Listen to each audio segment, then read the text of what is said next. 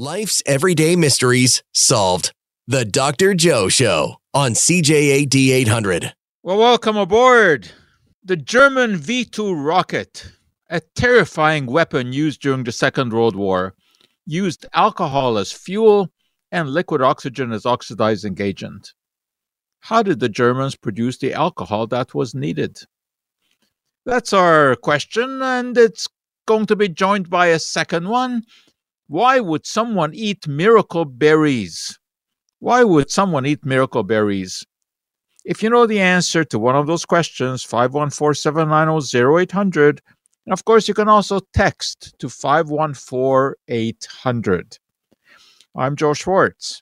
I direct McGill University's Office for Science and Society. I'm also a chemistry professor, and I think that chemistry is the science that ties all the other sciences together because if you have a feel for what molecules can do, which is, of course, what chemistry is all about, you have a pretty good feel for what can and cannot happen in the world.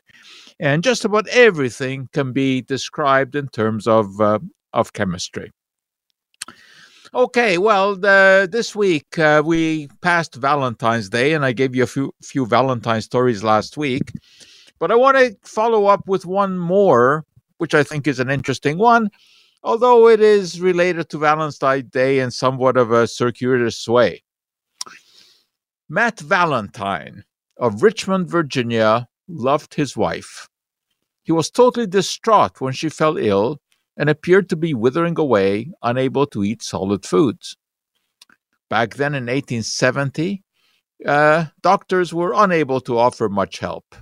So Matt decided to take matters into his own hands. He had some rudimentary familiarity with nutritional science, which at the time embraced the notion of muscle to muscle. And uh, that idea had been around since the ancient Greeks down the muscular flesh of animals in the hope of gaining strength. Just extract the essence of meat was the idea that now occurred to Valentine. Perhaps meat juice would be the key to restoring his wife's strength. The soon to be inventor reportedly went down to his basement and worked out a method of cooking meat and squeezing out its juice. Administering the concoction to his wife led to a remarkable improvement from which Valentine thought the public should benefit. Within a year, he had set up a company and began producing Valentine's meat juice, sold in what would become an iconic pear shaped amber bottle. Booming sales following enthusiastic testimonials from patients and physicians made Valentine a wealthy man. The rather remarkable feature of this story is that Valentine seems to have reinvented the wheel. He was apparently unfamiliar with Liebig's extract of meat that had been introduced in Europe in 1865, based upon the ideas of German chemist Justus von Liebig, who at the time was one of the world's leading scientists. Liebig had discovered the presence of a compound of nitrogen in urine and postulated that these stemmed from the breakdown of muscle during activity, since muscle was known to consist of nitrogen containing proteins. He was concerned that many people could not afford to eat meat uh, that was needed to sustain health, and in 1847 he began to experiment with developing concentrated, affordable, nutritious meat substitutes. Liebig found that soaking lean meat in a vigorously stirred dilute hydrochloric acid solution resulted in a paste that could be strained to yield a concentrated meat extract. When Liebig published his method, druggists and physicians began to make small batches of what they called beef tea. In 1851, physician William Benecke reported in the Lancet his successful use of the tea in the treatment of tuberculosis, typhus, and various stomach derangements. Liebig concurred, championing the use of beef tea as medicine, but recognized that there was little commercial potential for the extract since the process of making it was tedious and European beef was expensive. George Giebert, a German engineer who had built roads in Brazil, now approached Liebig with a possible solution. Lots of cattle were being raised in South America, mostly for their hides, with the meat often being discarded. Labor was also cheap. Giebert suggested buying cattle farms in South America and shipping machinery from Europe to produce the extract. Liebig liked the idea. In 1865, the Liebig Extract of Meat Company was established, and soon the product hit the marketplace. At first, it was sold as a remedy for weakness and digestive disorders, but soon claims became more elaborate. Liebig himself touted its ability to allay what he called brain excitement. And at a British pharmaceutical conference, speakers asserted that probably no food available was as effective at restoring the tissues of the sick. Copycat products such as Bovril also mushroomed, with Liebig warning of imitators and urging consumers to buy only the genuine version, which was inspected by himself and featured his signature on the label. As the meat extracts increased in popularity, some scientists began to look on them with a wary eye, especially after analyses showed that Liebig's extract actually contained little protein. And then in 1868, German physiologist Edward Kemmerich published his results of an experiment in which dogs exclusively fed on the meat extract soon died. Then in 1872, physician Edward Smith declared that Liebig's extract lacked the nutrients of meat and was like the play of Hamlet without the character of Hamlet. Not a bad expression. That attack paled in comparison with the rhetoric of another physician, Milner Fothergill, who opined that all the bloodshed caused by the warlike ambition of Napoleon is as nothing compared to the myriads of persons who have sunk into their graves from a misplaced confidence in beef tea in light of the fading aura of the extract as a medicine, the Liebig company switched to promoting it as inexpensive source of meat flavor that sailors, explorers, soldiers, and domestic cooks could use to produce a nutritious and tasty soup by adding potatoes and vegetables to a broth made from the extract. Then came the brilliant move by introducing Liebig trading cards that came with each bottle. These were beautifully colored cards that at first depicted kitchen scenes with cooks preparing soup with ease, but then expanded into portrayals of scientists, writers, composers, and idyllic historical scenes. The cards became a phenomenon among collectors and are regarded as one of the most successful advertising campaigns in history. The Liebig Meat Extract Company no longer exists, but one of its products, the OXO Bouillon Cube, developed in 1911 is still around, advertised in an ingenious fashion. In 1920, the Liebig Company purchased a building in London that featured a tower that they planned to equip with an illuminated advertising sign. When permission for this was refused, three windows on the tower were redesigned to be shaped like the letters O and X to spell out OXO. As far as Mrs. Valentine goes, she passed away just two years after her husband introduced his meat juice. But the profits from the product were enough to allow him to indulge in his passion for collecting artifacts that were eventually displayed in the Valentine Museum in Richmond. Founded in 1898, the museum that Meat Juice built has become a major attraction with exhibits depicting the city's rich history. And today we make use of this idea too, because you can get all kinds of powders uh, that you add into soup to bring out flavor. And those are all sort of extracts of, of meat. You can make chicken soup without ever putting any chicken into it. And the truth is, it isn't even bad. And as far as the collectible cards go, I have some. Uh, I bought them on, on Etsy and they really are very, very pretty. And uh, I'm not going to get into collecting all of them because that becomes quite pricey, but they certainly are interesting and they flash back to an epic era in our history. You're listening to the Dr. Joe Show. We'll check traffic and be right back. All right. Well, you guys uh, have shown me what you learned because I have correct answers to both of my questions. Uh, first, the miracle berries. Yes, several people gave me the correct answer. They're used to make sour food taste sweet. And a question about uh, where the Germans got alcohol for the V2, it was, believe it or not, from fermenting potatoes. Any starchy material, of course, like grapes, can be fermented to produce uh, alcohol, and potatoes contain a lot of, of, of, starch. They needed a lot of potatoes, and uh, the launch of one V2 required 30 tons of potatoes. And uh, that had a consequence. Of course, it ate into the German food supply, and there wasn't very much food available anyway during the Second, uh, Second World War. But the V 2 was really a fearsome uh, weapon of war. Um, it was the first ever ballistic missile. It had a range of about 200 miles, which really was astounding.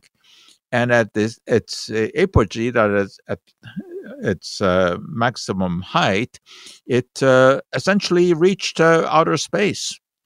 It was launched from Germany, particularly from Peenemünde on the Baltic Sea, against targets, uh, mostly London. About 1,300 V 2s were launched against London, and uh, almost as many ag- against Antwerp. Some 3,300 were launched during the war. And uh, these V2s were really engineering miracles. They really were. I mean, if you take a look at the technology that was involved in, in the guidance systems and, and uh, in uh, the way the fuel was pumped into the uh, engine, it was really quite, uh, quite remarkable. They did do a lot of damage. Uh, it's uh, estimated that they killed about 9,000 people. But more than that, died in the production of the V2s because there was a lot of slave labor that was involved, and these were captured prisoners and and and uh, uh, also gypsies and Jews who, uh, of course, were at you know by the Germans regarded as less than human, and uh, they were forced into uh, factories to uh, work on on the V2s. Wernher von Braun, of course, was the head of that program. And at the end of the war, when the Americans were coming from one side and the Russians from the other, German rocket scientists uh, fled to one or the other uh, because Hitler had ordered that they w- needed to be killed. He didn't want their knowledge to fall into Allied uh, hands. Uh, the Americans I guess, were lucky enough to get Wernher von Braun on their side.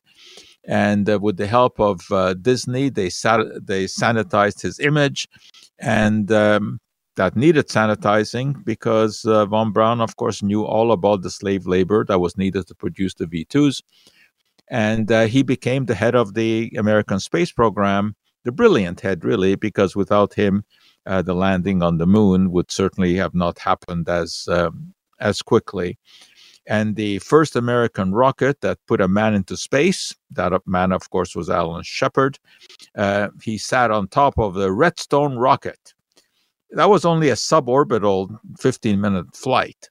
Uh, but, uh, you know, it was the American response that was sorely needed because the Russians, of course, had already orbited Yuri uh, Gagarin. And that Redstone rocket that launched Alan Shepard into space, where he spent all of about three minutes. Uh, that was uh, essentially based upon the V2 technology. Uh, so the V2 was uh, really a, a, phenomenon, a very interesting forerunner of the uh, American uh, space program, but it was born out of the born out of the terror of the Second World War. So we did get the answer to both of those uh, questions. And uh, the miracle berry, uh, that's an interesting story. And uh, I'll, I'll, give you a little bit of, of history on, on, on this from, from my own personal history. Uh, at one time, I needed a couple of human guinea pigs. and uh, my oldest daughter, my youngest daughter, who now is married and living in Toronto, but she was a teenager. And uh, it was back then that I, I, enlisted her and her friend uh, to uh, take part in a task. well, a simple one. They were to dissolve a little tablet on their tongue and then suck on a lemon wedge. Took a little convincing, but the prospect of being mentioned in the Gazette, as I eventually did, and getting loads of fan mail won them over. They plunked a tablet on their tongue and then with a little trepidation began to attack the lemon. And I watched with uh, anticipation. Were they going to scrunch up their face, or would the tablets perform a miracle? A miracle? Well, miracles are pretty hard to come by. Well, I suppose that depends on one's expectations.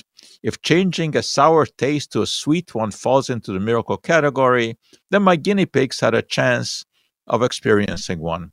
After all, they had just prepped their taste buds with a couple of miracle fruit tablets, which come with the claim of being, quote, magical because they can turn sour food into sweet. And magic was indeed performed.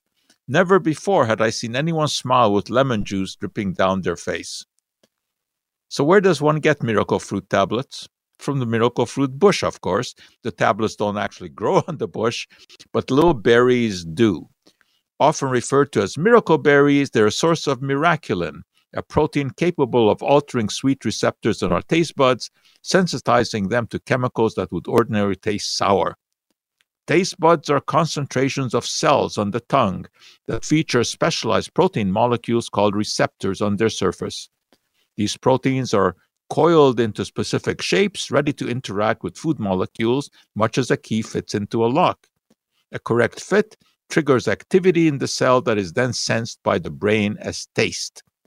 Thanks in large part to research aimed at developing artificial sweeteners, receptor shapes have uh, been well mapped, and those that accommodate sweet compounds are differently shaped from ones that are turned on by sour substances. And miraculin somehow alters the shape of the sweet receptor, making activation by sour compounds uh, uh, possible. So uh, it was really an interesting uh, experiment because uh, both my daughter and her friend uh, said that indeed they did not pick up any sour taste from the lemon. It did indeed uh, taste uh, sweet. So uh, that was interesting, sort of an at home experiment that we carried out uh, to show the effects of, of miraculin. And the amazing thing about these miracle berries and if anyone is interested in doing their own experiment, uh, these days, of course, what do you do? You do for anything else. You go on Google and you find uh, uh, various websites that will sell you uh, the miracle fruit little tablets. All right, so we had answer to those uh, questions, which means, of course, that I do have to ask you a couple of others. What is the most toxic substance known? What is the most toxic substance known? And why are Neanderthals so called? If you know the answer to either one of those, you can text us 514 800 or you give us a call 514 790 0800. And of course, you can also call with whatever other question you may have about science. You're not restricted to having to answer the questions. But right now, time to check what's happening in the world. You're listening to the Dr. Joe Show. We'll be right back. So tell me, where would we be without Kenny on the line? Hi, Kenny. Dr. Joe, how are you? Okay, and you? Good. Uh, what is uh, what is the uh, acid substance called? the most toxic substance. The, uh, hydrogen, pH. The most toxic substance? Substance is uh, pH, hydrogen. No. no. No, your record is no, no, your record is intact for getting things wrong. Again, we'll we'll speak to you next week. All right. But I think we also have Jean Pierre on the line. Jean Pierre. Hello, Dr. Joe. Hi. Uh, I have a uh, theory uh, for what the name of the river was came from. The river is called uh, Neander because it was named in honor of the German poet who was named Neumann. And the people in the valley, the Tal, Tal is a valley in German. It means a watershed. And they, when German, when the poet died, they named. Uh, it's all mixed up in my in my brain. The the people named the river the Neander in, in the honor of Neumann, and the guy was uh, the skeleton which was unearthed was named uh, Neanderthal man. It's a little bit confused. Hello? Yes, that was kind of confusing. I mean, you you've got some of the the essence of it. Uh, the Neanderthals, of course, colloquially were known as cavemen, and uh, they're an extinct species, uh, and they evolved not from humans, but in parallel with the, the humans that that that that we are, uh, and uh, Neanderthal one the first specimen ever found uh, was found in 1856 in the Neander Valley, which of course is in Germany. So that's why they were called Neanderthals. And now you're saying that you're you're giving an explanation for the why the Neander Valley was called Neander Valley, right? Which I don't know. You, yeah, I. Uh, that wasn't my question, but I, I, think you may be on the right track. I, I, mean, I don't know why the Neander Valley was called Neander Valley, but Neanderthal man because was the, the, called the river that. needed a name. I guess, I guess. But anyway, the Neanderthals were so called because the first specimen found in 1865 was found in the Neander Valley in Germany. So, uh, yeah, we'll give you credit for getting that one right. Okay, thanks very much. All right, let me get to a, a question here that I was asked uh, a text, and I, I imagine you guys these days rather ask your questions by text than by phoning in. That's the way things are going, right? I mean, it's it's all texting and and Instagramming and TikToking, whatever, and people resist talking to others as human to human.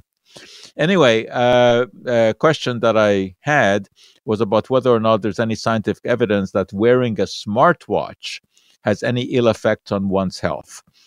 Uh, I don't think so. I have never seen such a connection, but I bet that if you go on, on Google, you will find numerous websites that tell us that we're poisoning ourselves by wearing uh, a, a smartwatch, just as there are numerous websites that tell us that, that cell phones are, are deadly uh, or that just about anything else in our life is doing us uh, in. Uh, no, so I, I, have no knowledge of any legitimate uh, studies that have shown that there's any risk associated with uh, watches. Uh, I, guess like like you know the Apple Watch, etc. then I also asked a question about uh, the most toxic substance, and I had an answer that it is snake venom. No, it is not that. There are some snakes that really do have very, very uh, toxic uh, venoms, but um, the one that we are knowledgeable about as being the most toxic substance known is not snake venom, and it is actually far more toxic than uh, than snake venom. All right, so that question is still out there for you guys to answer. but another question that I was asked was about the uh, the wax on fruit. Uh, you pick an apple off a tree. You can try this, buff it a little, and it will shine. And that's because that fruit is coated with a layer of natural wax that protects it from drying out and helps to prevent uh, fungi from getting a foothold. What is that wax? It's a mixture of, of some 50 different compounds. And believe it or not, these have been analyzed. They fall into a category we know as esters. And those of you who have taken some organic chemistry will recognize that term. There are also alcohols like heptacosanol and malol well as hydrocarbons like uh. Anyway, uh, that compound can also be found in petroleum and is sometimes applied to fruit to supple- supplement its natural wax.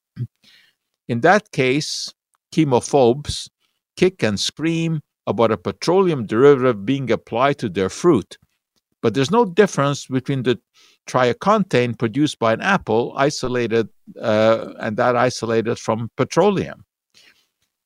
Natural wax also contains compounds in the triterpenoid family. Ursolic acid has a variety of biochemical effects that have been demonstrated in laboratory experiments. For example, it can inhibit the proliferation of various cancer cells and also has weak aromatase inhibitor activity, Aromatase is an enzyme that leads to the synthesis of estradiol, the body's main estrogen, that is implicated in some cancers. This, of course, does not mean that the amount of ursolic acid in the peel of an apple can have beneficial effect on human health, but at least it's another plus for eating apples. Now, after apples are picked, they're washed before they appear in the supermarket to remove dirt and chemical residues. And that process also removes the wax. Since the waxy layer prevents the moisture in the apple from escaping, its loss shortens the storage time for the fruit.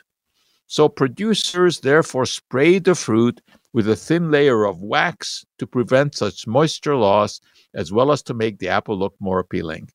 And that uh, layer is applied very thin, only uh, about three milligrams of wax coat an apple. There are several different types of wax that are used uh, mostly carnauba wax that comes from the leaves of the Brazilian palm. Uh, then there's candelilla wax from a desert plant, and uh, also food grade shellac, and that comes from the Indian lac bug. There are also some synthetic esters made by combining sucrose with fatty acids. Polyethylene, the same plastic used to make disposable shopping bags, can also be applied in very thin layer. Interestingly, this can be termed as being vegan because it is made from ethylene, which in turn is made from ethanol that is produced by the fermentation of corn. A trace of an emulsifier, morpholine oleate, is added to allow the wax to be spread in a thin layer. Uh, although, of course, again, you can go on Google and you'll find all kinds of scare stories about the wax, uh, but there's, uh, again, no evidence that I'm aware of uh, that would raise any sort of uh, concern. So that's the story of the wax on the apple. Time again to check traffic. You're listening to the Dr. Joe Show. Hey, gee, you guys are smart. I have a couple of uh, correct answers for the most toxic substance known, and also a couple that are close to, but but not completely right. Uh, someone suggested nicotine, which is indeed highly toxic, uh, ricin, which is found in uh, castor uh, beans, but the correct answer is botulinum toxin. That's a toxin produced by Clostridium botulinum, which is a bacterium. It's an anaerobic bacterium, which means that it can multiply in conditions when there's no uh, oxygen. And uh, it is unbelievably toxic. Uh, roughly 10 to the minus 7 grams. That's a tenth of a milligram. I mean, that would essentially be invisible. And that would be fatal to a 70 kilogram person. it was uh, first identified as a cause of food poisoning uh, due to incorrectly prepared sausage because the environment inside of a sausage is anaerobic, no air circulates there and uh, the Latin word for sausage is botulus. So that's why it's called botulinum toxin. And that was first identified in the late 18th uh, century. Uh, today, we know that there are several botulinum toxins. Um, one of them, the so called type A, is the most potent. And they're all in the family of polypeptides, which means that they consist of chains of amino acids that are uh, joined together. And death comes from muscle paralysis and uh, essentially uh, it, it is because uh, the botulinum toxin prevents the release of uh, uh, acetylcholine, which is the uh, molecule that signals muscles to to contract. So, if your muscles can't contract, your lungs can't function, and basically you suffocate. So yes, that is the most toxic substance that is is known. Then I also had a very interesting question about whether any oranges are dyed. Uh, actually, legally, they, they can be dyed. Uh, a dye called citrus number two is allowed on, on oranges as uh, that uh, are not destined to be juiced. They're not allowed on, on juice oranges, but they're allowed on, on eating oranges. Uh, now, this is not the case everywhere. Oranges that are grown in Arizona or California are not allowed to have dyes. Florida oranges, in theory, are, but in practice, this is very rarely uh, done. Uh, sometimes oranges are picked when they are green, and um, they, they can then be turned orange in one of two ways. You can either expose them to ethylene gas, which is the natural hormone that the orange produces anyway to uh, to bring on its color, or they can be sprayed with um, uh, citrus number two. But that is very, very rarely done. And if it is done, uh, the box in which the oranges come has to be so labeled. And uh, when the oranges are put out in the supermarket, it also has to be labeled as, as dyed. Uh, but I, have not seen that for years and years and years. So I would say now that the chance that your oranges are dyed is is uh, is vanishingly uh, small. But in any case, uh, that dye is uh, a dye that uh, is legally allowed to be used, which means that it has passed the muster. Now, of course, there are people who question the the muster uh, from Health Canada and from the FDA, and there are many questions asked about uh, the safety of food dyes. And uh, on on Friday, Marketplace, which is an excellent show, uh, had a whole segment on um, food additives that are allowed in uh, Canada and are not allowed in Europe, and they focused on on food dyes. Uh, the show was actually, you know, Marketplace, as I said, is generally an excellent show, but uh, this one needs bit of criticism which uh, I will do this week. Uh, I think I will do uh, one of my videos on um, on this whole business because uh, they they they kind of distorted the situation somewhat. Uh, certainly, it is true that there are dyes that are not allowed in uh, in Europe that are used in in Canada. Uh, and that is because uh, you know the the data is all over the place, and it depends on how you evaluate uh, the data. But anyway, they had some kids, three kids, and uh, you know they were asked to look at the Canadian version and the uh, European version of things like M&Ms, M&Ms, and Skittles and and Doritos, etc. And the European versions look more bland because they don't use synthetic dyes. They they use some uh, natural uh, colorants. And the kids were, of course, able to pick that out. They they saw that the uh, Canadian foods were uh, more attractive because they were more brilliantly colored. And then they were also asked to taste them, and uh, they said that the uh, European ones tasted better well, this is where I, I, I, think there's somewhat of an issue because certainly the dyes do not impart any kind of taste. So they, the kids, I think, thought that they had to say that the the ones that were uh, dyed with natural dyes are, are supposed to taste better. Uh, I don't think that there one one can actually detect a difference in um, in taste. And uh, to tell you the truth, I, I, am, as I've said many times, I am no fan of, uh, food dyes. And uh, that's because they don't do anything except uh, provide a, you know, cosmetics for, for the food. So when we look at things like like preservatives, we look at emulsifiers, etc. While there may be some issues with them, uh, we evaluate them in terms of risk benefit uh, ratio to see you know whether or not uh, we should have any concerns. I mean uh, while there may be some minor concerns about preservatives there are major concerns about uh, bacteria in, in our, our food. So um, as far as the, the food dyes go i think we can very well live without them because they have no nutritional value. but that does not mean that they are dangerous.